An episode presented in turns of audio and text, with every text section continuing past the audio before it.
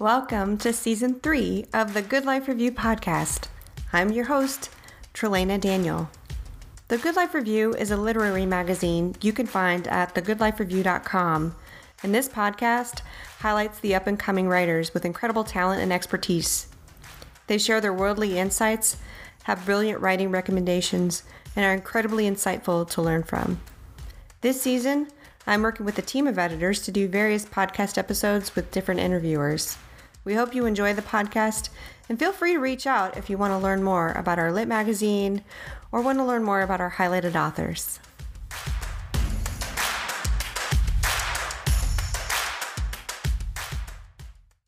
Okay, uh, my name is David Hogan, and I'm the author of four in this issue of the Good Life Review.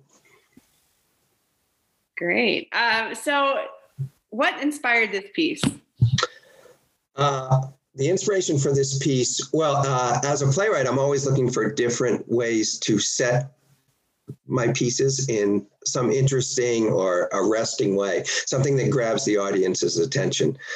And uh, when I was in college, I went parachuting with a bunch of friends. And uh, in those uh, today you do like a tandem jump you jump with an instructor but the way we did it is that we had a line attached to the the plane and as you jumped out of the plane much what you see in like army movies you jump out of the plane it pulls the chute out and you go. And there was a giant arrow on the ground and they would point it the arrow in the direction they wanted you to point your parachute. And this way you would be sure to land on the open field. And i was in the second group uh, that went uh, the first group of three went and only two came back. So, as you might imagine, we were quite hesitant, the, the, next three, to get in the plane. But we were sure, no, no, it's okay, it's okay. And we got in the plane and we took off and we were getting ready to jump. And then somebody like nudged me and said, Hey, there's John. And that was the person that, that didn't come back. And we saw his parachute in a tree. And uh, I remember thinking, uh, wow, that's very interesting. Uh, by the way, John has gone on to live a uh, you know fulfilling and prosperous life. Uh, but as I was thinking how to set up play, I remember John hanging from that tree. I, I, don't really know how he was hanging or how he was situated, but it struck me that yeah, we we could we could have a play that uh, starts with someone hanging you know hanging above the stage in, in parachute harnesses and and uh, sort of go from there. So that was the, the fact that John, for some reason, didn't follow the arrow and ended up in the trees and not on the open field. That is the inspiration for the play. I've never, I haven't told him that. Well, if he ends up listening, he's going to know. So John, John was the inspiration for Jones. That's true. Yes. Great. Uh, when did you start uh, doing the screenwriting thing? I lived in Greece for a while, and I wrote a first novel that took place in Greece, um, which is my first novel, uh, The Last Island. And I tried to get that published when I came back from Greece. And I got an agent, and it just didn't work out. Um, so I got a little um, frustrated, a little upset with the whole process. And I turned to um, writing screenplays and stage plays um, which I really enjoyed. I took some courses um, in New York and Boston, and um, you know had a degree of success, um, which was really fun. You know, um, the main difference between screenplays and stage plays, at least for me, is uh, I get to see stage plays. Um, I've had a screenplay. I write them with a partner. Uh, we sold one, had one option, but nothing ever happened. Uh, so it's really fun when you see, you know, you write something like a, a, stage play and you get a chance to see it, which isn't always the case as well. Um, and, I, and I really enjoyed sitting in a, uh, you know, the excitement of actors, uh, a live performance, a live audience like that, the not knowing what's going to happen. Um, I, I met one play I wrote, Capital, that the play started, and for some reason, one of the actors got towards the very end. Like it, it was, it was one of the final line. He was like summing up sort of at the end. And then the first, and I, I remember sitting there thinking, oh no, it's going to end a minute after it starts. And the other actor brilliantly saved it. and and you know stuff like that makes it very exciting. Plus plus a live audience. Yeah. Yeah, I can imagine putting a lot of time and effort into a screenplay and then never actually seeing it. Uh, oh yeah, yeah, yeah. So doing stage sounds kind of fun. Um, how long have you been doing this? Um, oof, I guess I would say about 20 years. Yeah. Um, I've been doing it for 20 years now. Um, of course, I've been writing, you know, longer than that. But um, yeah, when I first started getting going, you know, like getting a play produced, um, writing something that like that first novel that I thought was worthy of, you know, actually sending out and and uh, had a chance to get, you know, to actually maybe make something come of it.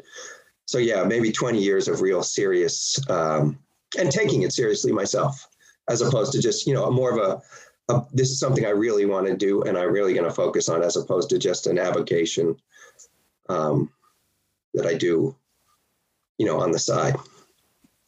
Yeah. Um, so what kind of things do you do to ins- get the inspiration you need to do screenplays? Do you are you an avid reader? Are there uh, particular people that you like to follow? Oh, um, I find uh, ideas are out there. Um, I, I don't. I don't seem to have a problem coming up with ideas. It's narrowing them down or pulling them off in a, in a satisfactory way. Um, I think, like most writers, I have just a ton of false starts, um, you know, writing plays and books and short stories. And it just, for whatever reason, you know, it doesn't take after 10 or 30 pages or uh, whatever. Um, so, yeah, uh, I just try to find something that gravitates me and that I think will come together and prove um, worth the effort that it takes you you know the the immense amount of effort that it takes to, to really do something that that I that I feel is worth worthwhile. And and that hopefully will come together because I'm never quite sure um, boy is this going to work or not? And, and with a stage like with a play you actually never really know until it, it's up on its feet. Even at that point you can be pretty sure and um, it doesn't seem to work the way you thought, or it works in a different way and it requires some tweaking. That's always very interesting. Yeah. So in the um, fiction world where I live, there's a lot of people who read specific like literary authors or think people that they're like, this is a writer that I like to emulate. Do you, is there a a stage writer that you like to to read their material to kind of see how how uh yeah uh actually in regard to that i love tom stoppard I love the the uh, the thought, the wit, the sort of intellectual energy that you see that just flies off the page. And I think that um, like Rosencrantz and Guildenstern are dead um, is a great play. And one of the, you know, I read that and thought, wow, I, I would I would love to be a, a, a playwright. I would love to do something along that lines. I, n- I never have, but I, I just thought the you know the characterization, the plot, the wit, um, the pacing, the ideas behind it, the whole thing was was uh, really really astounding and inspiring. And then there's the usual suspects, you know, Beckett, which I think every playwright tries to write like but never does. Um, Ionesco, Chekhov, that that sort of thing, and and John Synge actually. Um, like the Druid Theatre in in Galway, Ireland, which is a wonderful theater, great theater, put all of their John Synge plays online for free, which was was was uh, you know for all the loss that the pandemic had. Here was this great gift, especially for someone like me, um, who gets to just watch all his plays in a in an outstanding production. Uh, in my home. That was just just amazing. I mean, we lose the theater, right? The dynamic of a live audience but I, I, do get to see these great anybody could go and see these great productions so uh, do you have anything we could be looking forward to in 2021 any projects or plays coming uh, up i do absolutely uh, i have a my second novel is coming out next month um, the end of may 2021 it's coming out from Betimes books um, Betimes is a independent uh, not-for-profit publisher in Dublin, Ireland. Um, they do, I don't know how many their books they're doing, 10 books a year, maybe, maybe less now. Um, and and they, they do a great job. They did my first novel as well, um, called The Last Island, uh, which is about an island in Greece. So yeah, um, this book's coming out uh, next month. It's a dark comedy. We'll get to hear David read an excerpt of his book here in just a few minutes. But before we do that, of course, we have to ask the most important question. The quintessential question we ask everyone is what does the good life mean to you? Obviously, the name of our lit mag is the Good Life Review. So uh, we always like to ask, what's the good life mean to you? Right. Uh, I've, I've been thinking about this, and uh, that's a great question. Maybe the question. Um, and I think the good life is very simple, and it comes down to stripping away the non essentials. Um, it, it, it, for me, it doesn't require very much at all. Uh, people I care about, um, something productive to do, maybe some good books, a place to swim or take a walk, and uh, that's enough. I think that that's that's a good fulfilling life. So in some ways, to me, it's about stripping away the non-essential things uh, to getting down to what matters and sticking with those. Um, I'm, I'm constantly amazed at the rush of all of us for the new things, the seizing of technology, the, the movement forward. When I think the things we're looking for are uh, much more simpler, much more basic, much more, you know, something to do, someone to love, uh, you know, somewhere to have fun. Uh, that's it. it. It doesn't. It doesn't require much, and that's a good life. David is going to read us a bit um, from his Hear Us Fade upcoming novel. Um, but before he does that, I wanted to read a bit of his bio. Um, it, we decided it was a bit difficult to actually do his stage and screenplay um, without actors, so that is why he's going to actually read some of his book to us. David Hogan is the author of two novels, a number of short stories, and several plays. His debut novel, The Last Island, was published by Betimes Books in Dublin, Ireland. His latest novel, Hear Us Fade, will be published by Betimes Books in May of 2021. His stage plays include the GTC National New Play Initiative award winning Capital and No Sit, No Stand, No Lie, which opened the Resilience of the Spirit Human Rights Festival in San Diego. He has contributed to writing uh, via the Irish Central and Points in Case and is a dual citizen of the United States and Ireland. Hear Us Fade by David Hogan. Chapter 1 Rex Knightley never considered how painful it is to torture a man. His thighs burn, his arms ache, his temples throb, his gums are numb, and his heart is palpitating. He has peculiar cherry sized bumps on his forearms. Maybe it's just a reaction to the celebritate he took an hour earlier to relieve the spasms in his lower back. Or not. Either way, he's finding precious little to celebritate at the moment.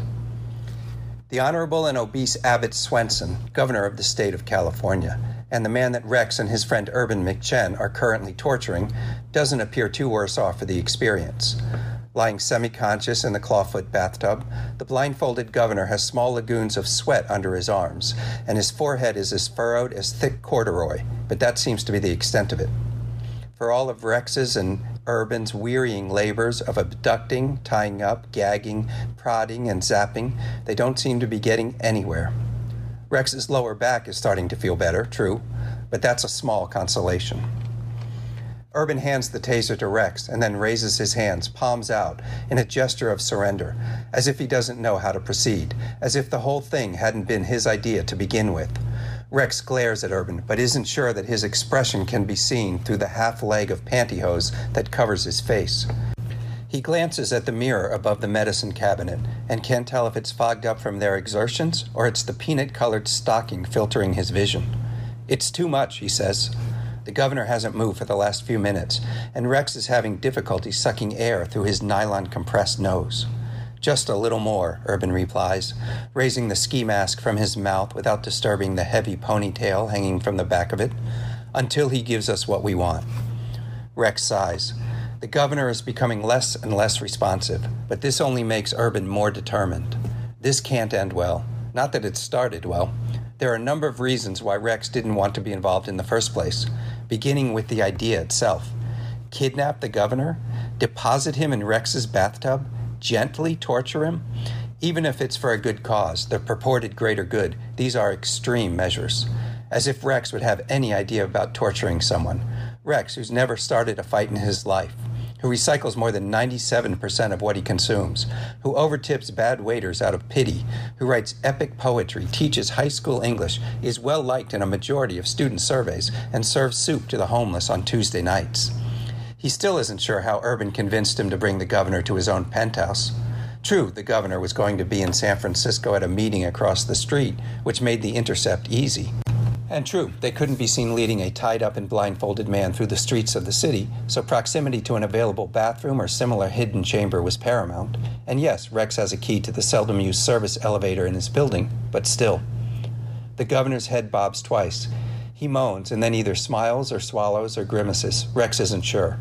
Urban puts the governor's ECAT to the man's mouth. You can make it stop any time, Governor, Urban says, by stopping the execution. Easiest thing in the world. All you have to do is say, stay, like talking to your dog. The governor doesn't respond, not verbally, anyway. His left arm rises and falls, and his middle finger twitches, but that's all. He's either stubborn or incapacitated. And he'll have to buy a new suit after this incident is over, though the red power tie that's draped over his right shoulder might be salvageable. Rex looks out the open bathroom door and through the penthouse to the terrace, 23 floors high in a San Francisco sky that's murky with smoke.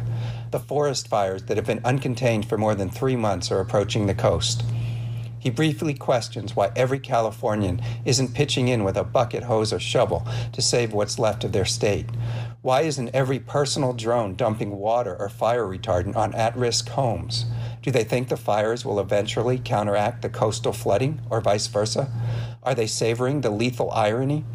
Though what his fellow Californians, their drones, and their ironic sensibilities are doing is concerned for another time. Right now, his priority is the kidnapped governor, undependably positioned and possibly unconscious in his bathtub. If you want to read more, you can head to thegoodlifereview.com. Thanks for listening to the Good Life Review podcast. We are very excited to keep producing these podcasts and bringing you great stories from our current writers. A huge thank you to our editorial team that is mostly based out of Nebraska and almost entirely made up of writers from the flyover states, which is why we don't want your work to be overlooked. If you have a piece you'd like to submit, head on over to our submittable page, thegoodlifereview.submittable.com. Don't forget to like us on social media. You can find us on Facebook at The Good Life Review and on Twitter at The Good Life Lit Mag. Thank you for listening.